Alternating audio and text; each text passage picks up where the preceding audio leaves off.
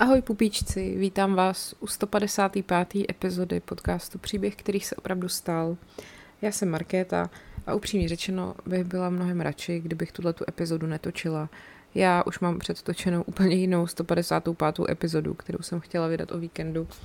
Ale co se dá dělat? Ehm, takový je život a já vám chci dneska povídat o královně Alžbětě, protože už mezi náma není. Uh, vy jste si psali hodně o různý témata týkající se britské královské rodiny.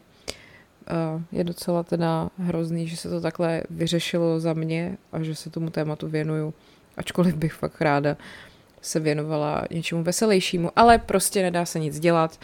Tohle přece nemůžeme přeskočit a vynechat, takže uh, vlastně bych to pojmenovala tu dnešní epizodu jako příběh, který se zřejmě opravdu stane.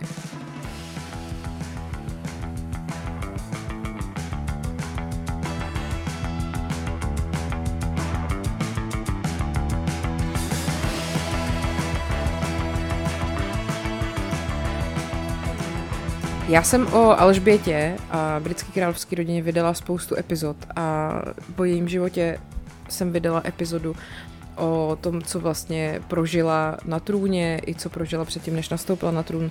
Kdybych to tady znova schrnovala, tak se jenom opakuju a myslím si, že to není nutný. Uh, podle mě uh, by bylo fajn teď vlastně spíš jako říct, co se bude dít a jak je to celý jako naplánovaný, protože ono to samozřejmě je naplánovaný. A jako první uh, se vlastně odehraje takzvaná operace London Bridge.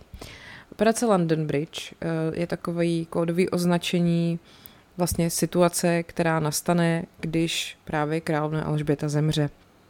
Ve chvíli, kdy úředník z paláce oznámí London Bridge is down, tak eh, se rozjíždí celý řetězec událostí, který prostě rozhodně nejsou nějak náhodně poskládaný za sebou. Já bych jenom ještě chtěla teda říct, že samozřejmě eh, tady tu epizodu jsem teď dávala dohromady třeba poslední hodinu, jo, jako Možná se nedozvíte nic nového, možná vám tady budu opakovat to, co teďka můžete vidět třeba na ČT24, ale chtěla jsem co nejrychleji něco vydat, a tak nějak prostě se z toho i vypovídat sama, protože je mi z toho smutno.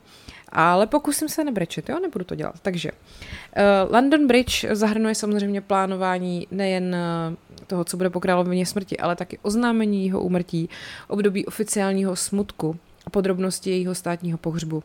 Některý zásadní rozhodnutí týkající se tohohle plánu vlastně už učinila sama královna, zatímco některý vlastně asi teď zrovna probíhají na základě rozhodnutí jejího nástupce, což už víme, že je Charles, který s největší pravděpodobností bude používat titul Charles III. Nechci říkat Karel, přijde mi to divný, prostě je to Charles III. Od roku 2017 se očekává, že teda London Bridge is Down uh, se bude sdělovat uh, vlastně nejen premiérovi Spojeného království, což je teď nově premiérka Liz Truss, která vlastně do svého úřadu nastoupila opravdu před pár dny a to, že jí královna do toho úřadu uvedla, byla vlastně poslední jakoby její státnická povinnost, kterou vykonala a bylo to doslova jako hodiny před její smrtí, což jen ukazuje, jak neuvěřitelně oddaná ona té službě vlastně byla, což prostě před těma 70 lety slíbila a plnila to jako celou dobu. To je prostě neuvěřitelný. Takže uh, ty plány byly poprvé vytvořeny už v 60. letech 20. století a vlastně v průběhu každého roku byly aktualizovaný a podíleli se na tom různý vládní úřady, anglikánská církev, policejní služba, britský ozbrojený síly, média, Uh, nějaký i městské části Londýna, uh, do, londýnská doprava a tak dále. Jo. Takže Eh, třeba Guardian ve své zprávě o těch přípravách popsal, že to všechno bylo naplánované na minutu přesně a obsahuje to jako velmi i temný a velmi specifický podrobnosti. Uh, vlastně ta operace London Bridge se rozjede nebo rozjíždí souběžně s několika delšíma plánama, včetně operace Springtide, což je plán nástupu uh, vlastně Alžbětina nástupce na trůn. Uh, Několik říší Commonwealthu, kde Alžběta II. vládla jako panovnice, vypracovala své vlastní plány, co se stane ve dnech po její smrti, který teda budou taky probíhat souběžně s operací London Bridge. Vlastně ty pohřby a korunovace členů královské rodiny obvykle organizuje hrabě Marshall a důstojníci v College of Arms a přípravy na pohřeb Alžběty II. zajišťuje nebo bude zajišťovat taky úřad vlády. Tyhle ty uh, krycí názvy pro tyhle ty plány týkající se umrtí a pohřbu člena královské rodiny, tam se prostě obvykle používají předem určené fráze. Uh, vlastně ty původně kódové názvy používali klíčoví úředníci ve snaze zabránit tomu, aby se operátoři ústředny Buckinghamského paláce dozvěděli o úmrtí ještě před veřejným oznámením, jo? protože tehdy prostě to jinak nešlo informovat lidi nebo informovat okolí než telefonem přes ústřednu, což už je dneska jako legrační, ale uh, prostě to tak nějak se zachovalo, tyhle ty uh, jako kódy. Když třeba v roce 1952 zemřel král Jiří VI, tak klíčoví vládní úředníci byli informovaní frází Hyde Park Corner. Uh, několik krycí názvů pohřbů členů královské rodiny na konci 20. a na počátku 21. století použilo právě názvy třeba významných mostů ve Spojeném království. Operace Taybridge byla fráze použitá pro umrtí a pohřební plány královny Alžběty jako královny matky a byla nacvičovaná 22 let, než byla teda použitá v roce 2002. Jenom si to jako představte, že jste jako naživu a už třeba 20 let víte, že probíhá nácvik toho, jak to bude vypadat, až umřete. No, e, nicméně třeba pohřeb Diany, princezny z Walesu, byl taky modelovaný podle operace Taybridge. Pak e, od března 2017 e, se vlastně objevilo nový slovní spojení operace Forthbridge. To se zase vztahovalo k úmrtí a pohřbu prince Filipa ve vody z Edinburgu který zemřel v roce 2021. Uh, pak je tady taky operace Menai Bridge, ta se vztahuje k pohřebnímu plánu Charlese. Operace London Bridge, teda to už jsem řekla. Tak, jak jsem říkala, už to je od 60. let, jo. Aktualizuje se to třikrát ročně prostřednictvím schůzky za účasti úředníků vládních rezortů, policie a různých i jako médií. Když královna Alžběta zemře, což se teda stalo, její osobní tajemník je prvním úředníkem, takže není to nikdo z jejich příbuzných ani součást lékařského týmu, kdo právě tuhle zprávu sdělí. London Bridge is down. Takže je, jeho prvním úkolem bylo kontaktovat předsedkyni vlády, eh, kterou vlastně státní úředníci eh, teda pomocí těch zabezpečených telefonních linek oznámí tu větu. A soukromý tajemník potom bude informovat tajemníka vlády a úřad tajný rady, který potom zprávu sdělí ministrům a vyšším státním úředníkům.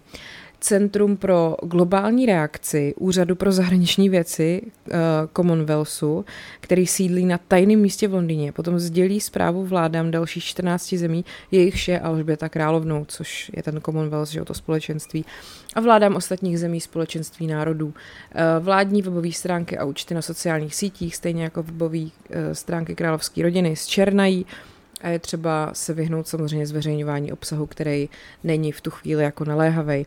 Média měly být informovaný oznámením pro PA Media a BBC prostřednictvím systému RATS, což je Radio Alert Transmission System, a pro komerční rádia v rámci Independent Radio News Uh, prostřednictvím sítě modrých Obit Lights, který upozorní moderátory, aby pustili nějakou neškodnou hudbu a připravili se na bleskový zprávy, zatímco BBC2 přeruší plánovaný program a překne na vysílání BBC One s oznámením. Spravodajství BBC News potom má vysílat předem nahranou sekvenci portrétů, během níž se moderátoři, který budou mít v danou chvíli službu, připraví na slavnostní oznámení tím, že si obléknou tmavé oblečení připravené pro tento účel.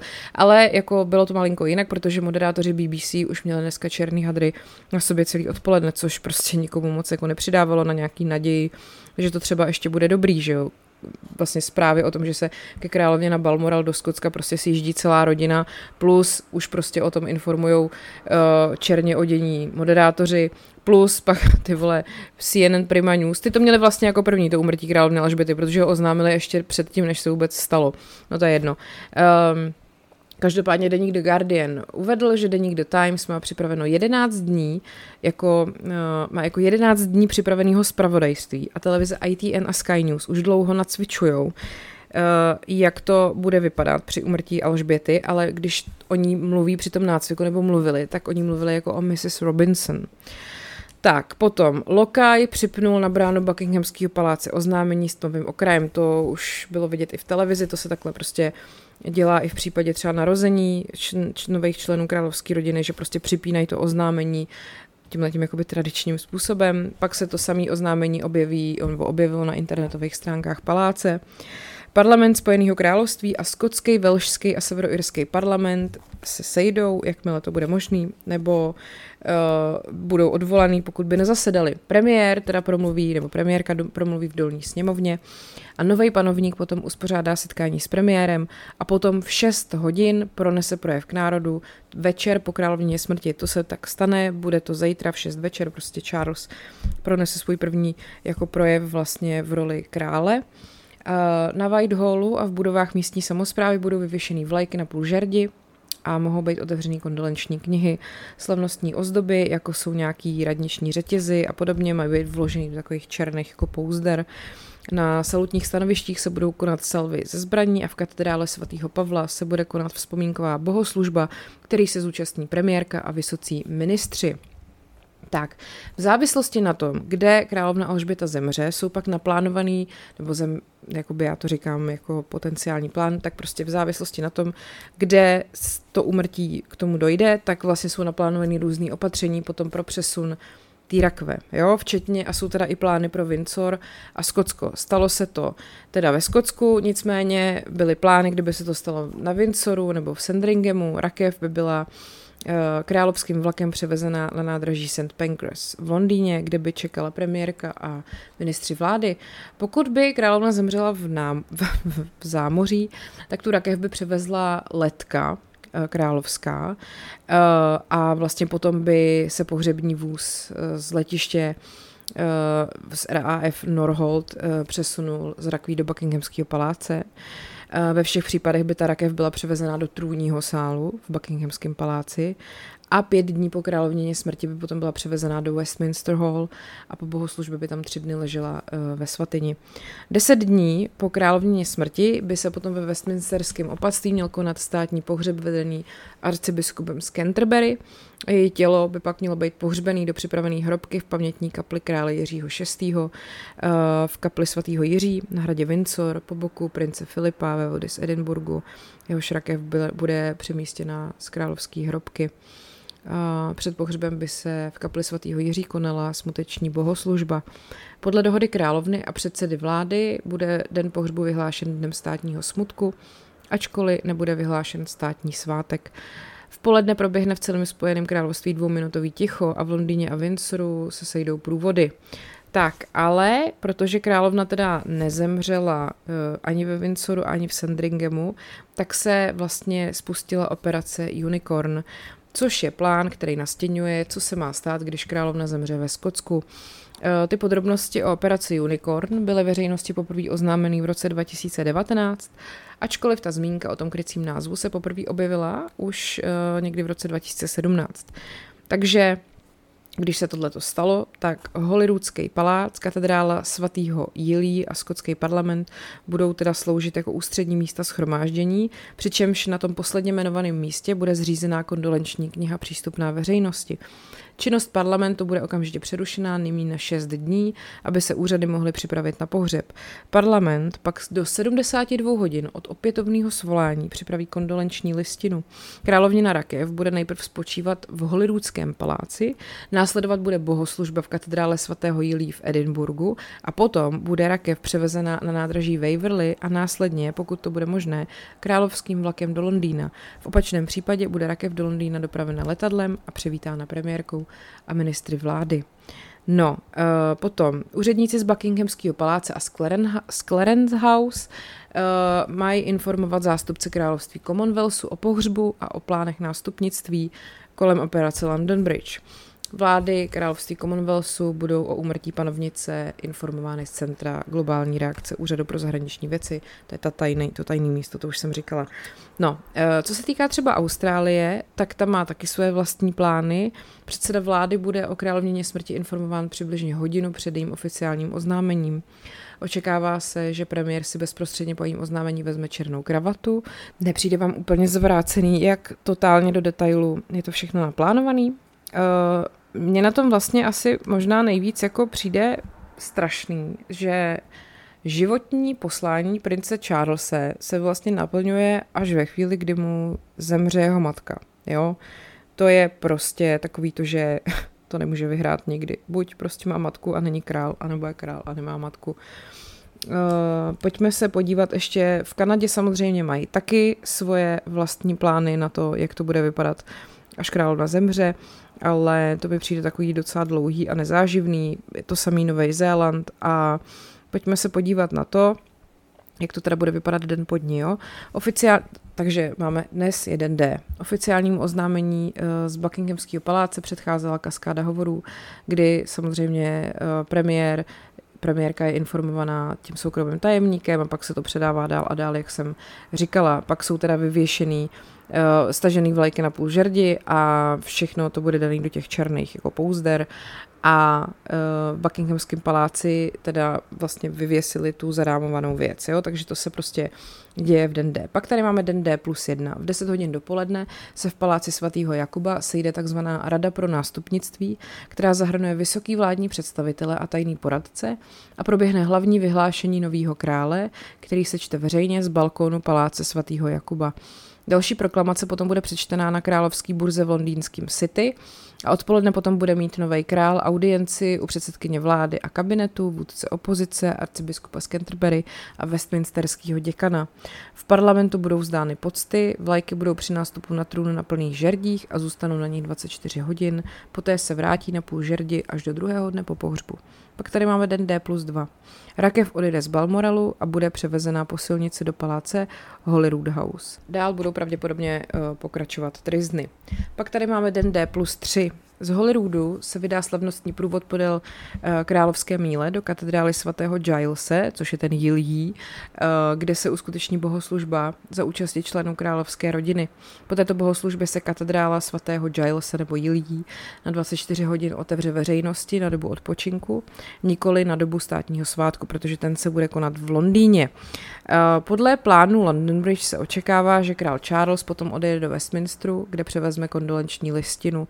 Potom by měl odletět do Edinburgu, ten se taky nalítá chudák. Při svém prvním aktu ve funkci panovníka se zúčastní slavnostního předání klíčů v paláci Holyrood House, při, po němž bude následovat bohoslužba v katedrále svatého Jilí a absolvuje první audienci u skotského prvního ministra a ve skotském parlamentu přijme kondolenční projev.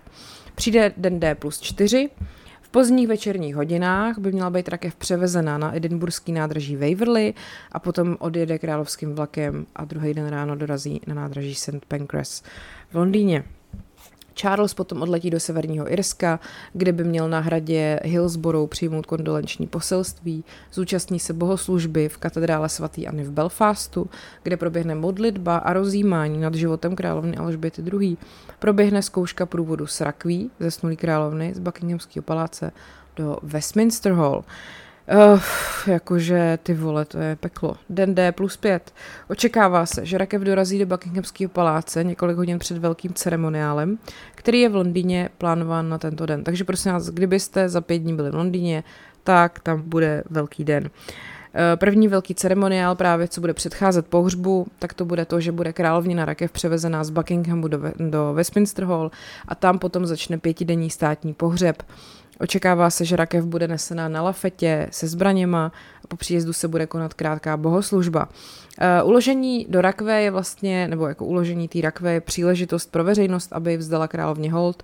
Rakev bude umístěna na katafalku uprostřed Westminster Hall a bude to veřejnosti přístupný 23 hodin denně. Den D6 pokračuje státní pohřeb, den D plus 7, Charles odcestuje do Walesu, tam se opět zúčastní bohoslužby v katedrále v Landafu, v Cardiffu a pak navštíví velšský senet a přijme kondolenční projev a bude mít audienci u velšského prvního ministra. A do Londýna začnou přijíždět jednotky společenství národů. Den D plus 8 očekává se, že král Charles přijme generální guvernéry a předsedy vlád jednotlivých království. Den D plus 9 v předvečer pohřbu přijme král Charles, zahraniční královský rodiny, který se pohřbu zúčastní. Očekává se, že se státního pohřbu zúčastní významní zahraniční hosté, čili Miloš Zeman rozhodně ne. Den D plus 10, státní pohřeb se bude konat ve Westminsterském opatství. Rakev bude v průvodu nesena z Westminster Hall, Celá země bude držet dvě minuty ticha, po hodinové bohoslužbě doprovodí rakev velký slavnostní průvod do Hyde Parku, kde bude přeložena z dělového vozu do státního pohřebního vozu, ta se chudák narajzuje taky a odejde do Windsoru. Po průvodu Windsorem se bude konat smuteční obřad v kapli svatého Jiří, během kterého bude rakev spuštěna do královské hrobky. Takže takhle zhruba to bude, no zhruba, takhle přesně to bude vypadat.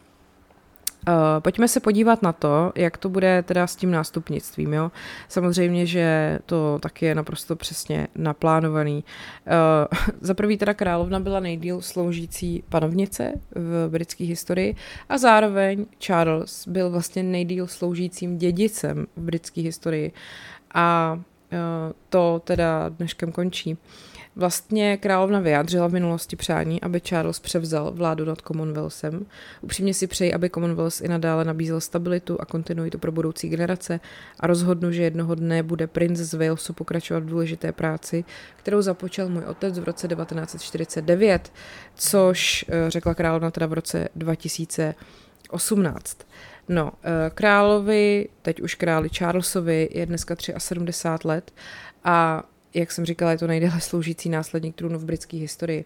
Jak víme, je nejstarší ze čtyř dětí, který se královně narodili, jí a jejímu zesnulýmu manželovi Filipovi. Mimochodem, jako vůbec vlastně není divný, že zemřela pár měsíců po Filipovi. Naopak mi přijde, že vydržela teda neuvěřitelně dlouho, protože prostě když jste s někým 70 let, tak hold jako, když vám odejde, tak prostě už co tady budete dělat sami. Když vlastně matka Charlesa nastoupila na trůn, eh, jí bylo 25, eh, on se vlastně stal následníkem ve věku tří let, takže on opravdu 70 let čekal na to, až se jakoby naplní to jeho životní poslání, že jo. Jinak teda mezi jeho tituly patří princ z Walesu, vévoda z Cornwallu, vévoda z Roucej a hrabě z Keriku. Uh, Uh, jak všichni víme, Charles se v roce 81 oženil s Dianou Spencerovou, uh, byli princ a princezna z Walesu, narodili se jim dvě děti, William a Harry. Charles a Diana se rozešli v roce 92. Uh, královna tento rok označila jako Anus Horribilis, protože v, tý, v tom roce taky vyhořel Windsor. Po dojánění smrti v roce 97 potom vlastně obliba královny klesla na úplný minimum, co kdy jako to bylo. A pak i třeba rok 2002 pro ní mimochodem byl strašný, protože sice slavila eh, výročí 50 let na trůně, ale zároveň ten samý rok jí zemřela matka, královna matka i její sestra Margaret. Eh, zpátky k Charlesovi, ten se v roce 2005 oženil s Camilou Parker Bowlesovou, která je nyní vévodkyně z Cornwallu a to, co z ní bude, to vám za chvíli řeknu. Um, Charles eh, se dlouhodobě zasazuje o lepší životní prostředí a v posledních letech ve svých projevech obhajuje globální udržitelnost, takže se dá předpokládat, že tuto tu agendu bude nějakým způsobem, ne jako prosazovat, oni moc nemůžou, oni nemůžou mít názory ty králové, ale uh, bude se k tomu třeba nějakým způsobem vyjadřovat. Uh, jako nebylo jasný, že se stane králem Charlesem III., protože jeho celý jméno je Charles Philip Arthur George, takže on si jako panovnický titul mohl zvolit kterýkoliv z nich.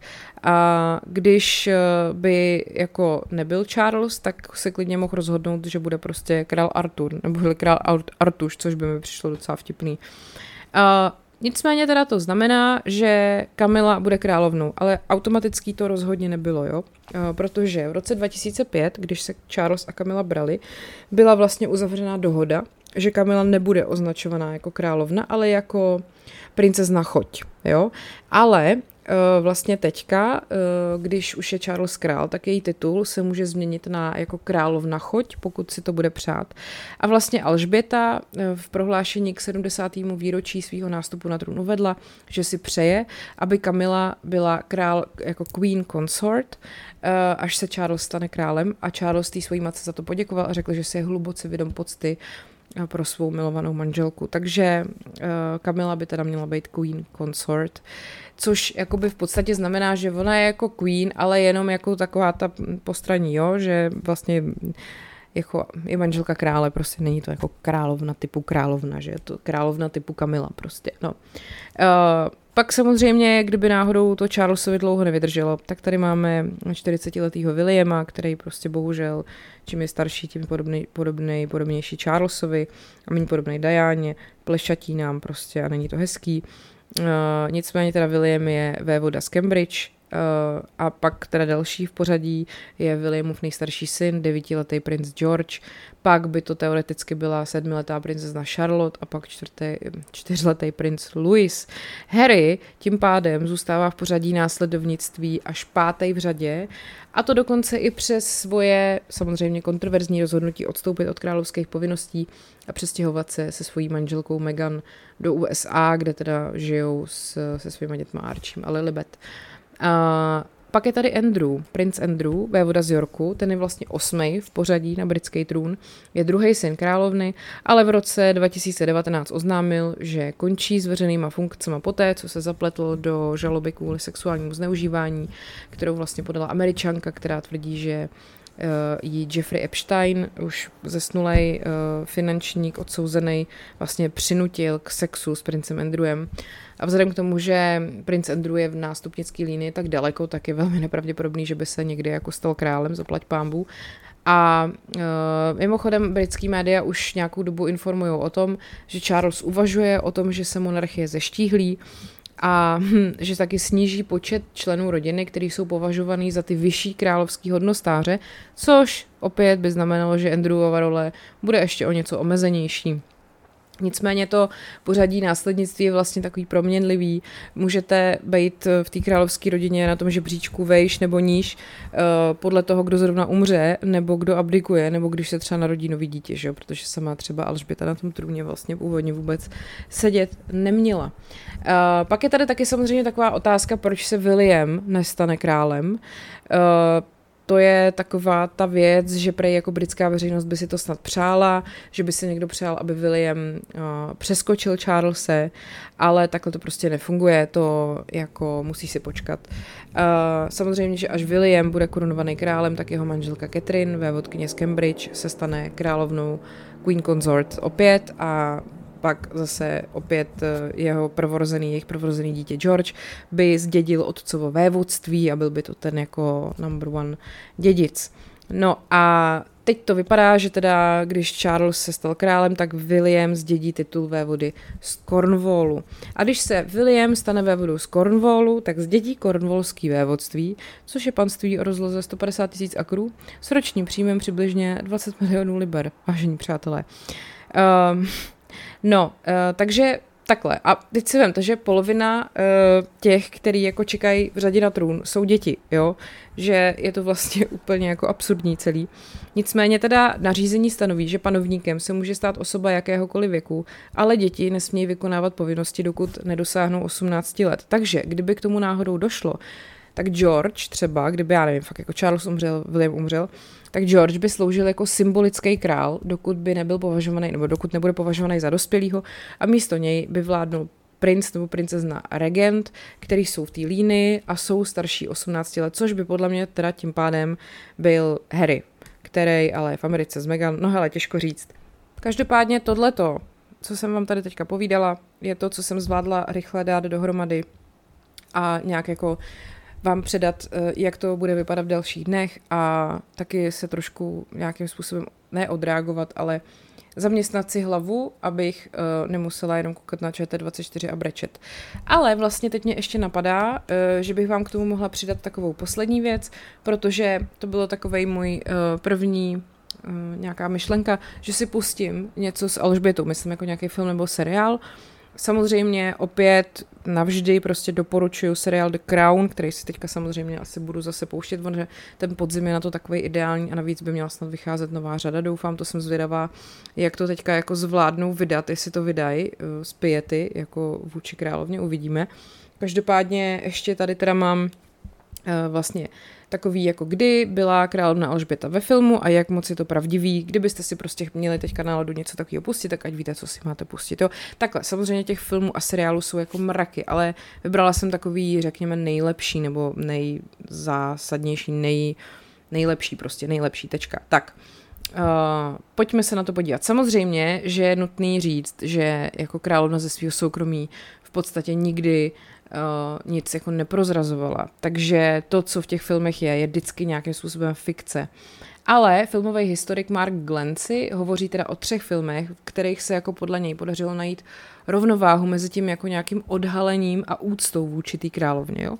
Takže první tady máme královnu řeč od režis... Králo... královu řeč od režiséra Toma Hoopera, kde hrajou Colin Firth, Jeffrey Rush, Helena Bonham Carter nebo Guy Pearce. Um, princezna Alžběta se ve filmu Králova řeč, jehož děj se teda odehrává v letech 1925 až 39, objeví vlastně v několika málo scénách, ale film zachycuje události, které vlastně rámovaly její život, protože jedna z klíčových událostí jeho života byl za prvý rozvoj nějakých masových médií, nároky, které kladly na tu monarchii a pak hlavně ten moment, kdy se její otec stal králem, ačkoliv vlastně původně neměl. Eh, ve scéně odhrávající se v roce 1934 Jiří V. dokončuje vánoční rozhlasové vysílání a potom si vlastně svoji nelibost vylejvá na svém synovi Albertovi, což je budoucí Jiří VI. Dříve stačilo, aby král vypadal v uniformě slušně a nespadl z koně, rozčiluje se, ale teď musíme vtrhnout do lidských domovů a vnutit se jim. Monarchie se snížila, jak říká král, na ty nejnižší, nejpodlejší tvory. Stali jsme se herci. No a princi Albertovi dělá potíže jeho koktání, jo? nemůže pořádně mluvit na veřejnosti, to zničení toho jakoby nedostatečného herce a vlastně v budoucnu potenciálně jako nedobrýho panovníka. A ten film je celý o jeho pokusech překonat tenhle problém prostřednictvím takový nekonvenční léčby australským logopedem Lionelem Logem. A bylo to jako různý ta léčba, jo? že zpíval, nadával, skákal, cucal nějaký koule, nebo ne, vlastně kecám, to dělal předtím. Prostě to byla nějaká taková logopedická terapie, tehdy vlastně lidi to moc jako neznali. Ten Louk ho vlastně pořád nabádal, aby se uvolnil a vyjadřoval své pocity a trval na tom, že ho vlastně nebude oslovovat vaše královská výsosti, ale jeho přezdívkou Bertý, což, jak mu říkali vlastně v rodině a stává se tak eh, takovou jako otcovskou postavou vůči vůči tomu Albertovi, jo. Vlastně je mnohem lepší pro něj jakoby otcovský vzor, než ten jeho skutečný otec Jiří Pátej. No a na pozadí toho, že jo, tam je ta abdikační krize, kdy ten jeho bratr abdikuje kvůli tomu, že se oženil s rozvedenou američankou Wally Simpsonovou. A tam vlastně do toho je tam ta Albertova fakt upřímná snaha o to, že se zdokonalí v tom mluvení. A vlastně je to, eh, je to takový kontrast mezi tím, jak on se snaží se zlepšit, aby byl dobrý pro ty lidi a zároveň tam ta arogance a totální nezájem ze strany toho jeho bratra, který se na ten trůn prostě vykašle. A ten film teda pak jako směřuje k té korunovaci v roce 37 což byla mimochodem první korunovace, která byla jako natočená, a potom k jeho rozhlasovému projevu v první den druhé světové války v roce 1939. Uh, ehm, takže vlastně pak tu povinnost on opravdu splnil jako velmi obdivuhodně. A když potom uh, vlastně v tom filmu ten nový král vítá svoje dcery, tak uh, ta desetiletá Alžběta už je jako v první v řadě na ten trůn. A tam jako člověku dojde, že to desetiletý dítě prostě má na sobě úplně strašný břemeno. No, uh, takhle, jako vlastně je to docela převyprávěný tak, jak to skutečně bylo. Samozřejmě nepravděpodobný, že by ten Louk se k tomu králi choval, nebo budoucímu králi choval až takhle jako nedůstojně, jako kamarádsky. Ten projev, který byl pronesený v první den druhé světové války, taky nebyl tak zásadní, jak je líčený v tom filmu. Taky uh, tam není dobře nebo správně vylíčený Winston Churchill, ten totiž nebyl úplný přítel a důvěrník tehdy krále, protože ten naopak se s tou královskou rodinou dost rozcházel v různých názorech uh, na ty otázky tehdejší doby.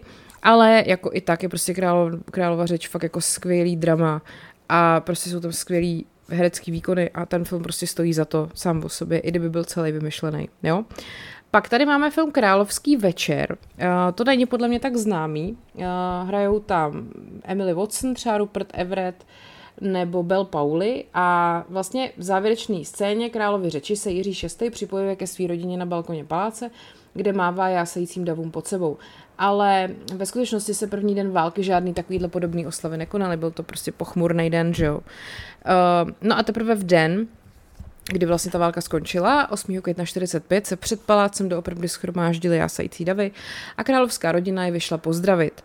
A tam právě tak ten královský večer, tady tenhle ten film jakoby začíná. Protože eh, v ten slavnostní den vlastně ty dospívající princezny, Alžběta a Margaret, poprosili své rodiče, aby jim dovolili připojit se k té veřejné oslavě za branama. No a král a královna tehdy jim to jako svolili, ale pouze, aby jenom, jenom tak, aby se ty dcery zúčastnili slavnostního večírku v hotelu Ritz, kde jim prostě budou dělat garde nějaký dva armádní důstojníci. No ale princezna Margaret, eh, vlastně, protože je taková dobrodružná, tak se jako vymaní a zodpovědnější Alžběta jí pak následuje a s pomocí Jacka, jednoho letce, vlastně uh, pronásleduje ta Alžběta tu Margaret přes uh, celý Trafalgarský náměstí, přes Soho až na večírek v kasárnách Chelsea, kde se jako nakonec našli a pak se spolu vrátili zpátky do paláce až za úsvitu. Ten film je vyprávěn jako romantická komedie, kde jako ta vzorná Alžběta spíla uh, vlastně uh, nějakýmu tomu letci, se kterým je a taky to vlastně zároveň ukazuje nějakou tvojí válečnou službu, protože ona sloužila jako řidička a mechanička v pomocné teritoriální službě. A když se potom eh, na rozloučenou jako políbili, tak ta kamera se jako odvrací, že jo, což je takový jako, že úctyhodný k té královně.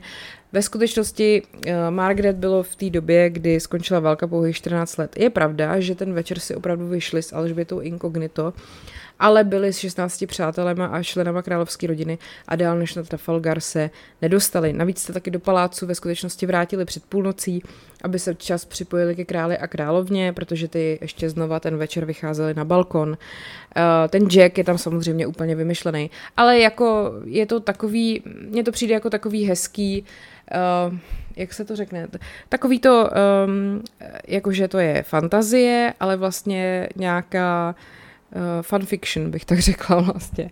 No a pak tady samozřejmě máme film Královna od Stephena Frearse, kde královnu hraje božská Helen Mirren, hraje tam taky Michael Sheen, uh, ten hraje vlastně Tonyho Blaira, tehdejšího předsedu vlády. E, to vlastně celý tak nějak začíná smrtí princezny Diany posledního srpna roku, roku 97 a to byla prostě tragédie, která tak jako poukázala na to, co ta veřejnost očekává od monarchie v moderní době a ukazuje to, jak ta královská rodina na to vlastně nebyla připravená. Oni chtěli truchlit eh, v soukromí na Balmoralu, ale pak se prostě všude ozývaly hlasy, které požadovali, aby ta rodina se zapojila do veřejného života a do toho zármutku.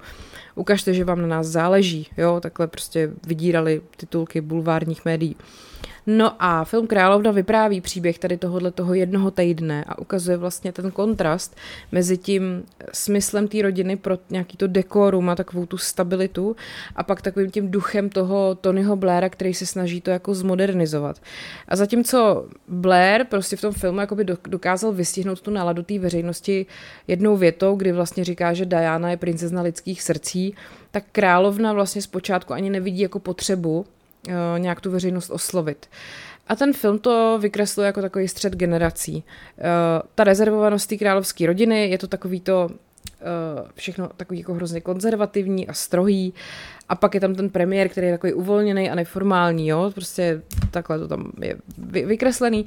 No a vlastně tenhle ten střed je v tomhle filmu tak uděl, by zdramatizovaný tak, že uh, mně se líbí, že tam vlastně se nestaví jako ten tvůrce toho filmu ani na jednu stranu. Tam vlastně není řečený, kdo z těch dvou to dělá jako dobře.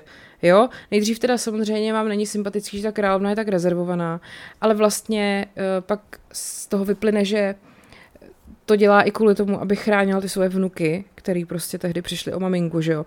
Ten premiér se pak zase ukazuje jako takový trochu povrchní člověk, který uh, si vlastně úplně neví přesně, jestli, jaký má názor na nějakou tradici a na nějakou modernizaci. No a prostě plus tam jsou samozřejmě skvělý herecký výkony, takže uh, ta Helen Mirren je prostě úplná, jako to je prostě neuvěřitelný. Ona to je Oscarový výkon a myslím si, že potom takový ten finální vlastně projev jí jako královny, který se opravdu odehrál, eh, kdy konečně ta královna promluvila k těm lidem a mluvila o Dajáně, o všem, jakože mluví nejen jako královna, ale i jako babička, Uh, tak prostě to je jako dokonalý za mě. A teď, uh, je to přesný. Vlastně scénárista Peter Morgan, to je zároveň muž, který napsal i scénář k seriálu Crown. Uh, vlastně Takhle, on vycházel z pamětí Tonyho Blaira, který je napsal v roce 2010 a vtipný je, takhle, ne, kecám, On z toho nevycházel. On byl překvapený, že Tony Blair ve svých pamětech v roce 2010, což bylo až po natočení toho filmu, vlastně napsal jako dialog, který s tou královnou měl a že byl skoro stejný, jako ten scénarista Peter Morgan do toho filmu napsal. Jo? A e, tak je zajímavý, že Helen Mirren po tom uvedení, uvedení filmu byla pozvaná na setkání s královnou, což je teda mimochodem známka toho, že ten film nespůsobil žádnou urážku a vypadá to, že i tou královskou rodinou je obecně nebo prostě považovaný za autentický a vlastně sympatický stvárnění e, jednoho z opravdu jako nejtěžších období vlády královny Alžběty II. Tak a já už jsem toho nakecala dost a Děkuji vám za pozornost. Já už ani nevím, co bych k tomu dodala. Je mi z toho smutno. Je to prostě, nechci tady plácat nějaký klišovitý fráze, jo, je to konec jedné éry. Je prostě fascinující, že jsou lidi, kteří nezažili jinou královnu uh, za svého života než jí, protože ona prostě vládla 70 let a byla takovou jednotkou stability ve světě, jo, zatímco prostě za její dobu se vystřídalo 15 premiérů, ona tam byla furt jedna Alžběta. A i když se prostě na světě dělo cokoliv, tak ona pořád na tom trůnu seděla neochvějně. To je prostě něco neskutečného a myslím si, že to, že pracovala do svých posledních dní, bylo největší naplnění jeho života, protože ona ho opravdu celé té službě obětovala. A vlastně mně se hrozně líbí to, že eh, skonala takhle v podstatě jako náhle, že to nebylo žádný, že ležela dlouho někde nemocná, Myslím si, že to by toho jejího ducha úplně ubilo a tohle byl takový v úzovkách správný konec pro ní. Tak jo, tak uh, vám děkuju za pozornost a mějte se pokud možno hezky a napište mi, jestli se vám epizoda líbila, jak vzpomínáte na královnu a ať je váš život příběh, který se opravdu stal.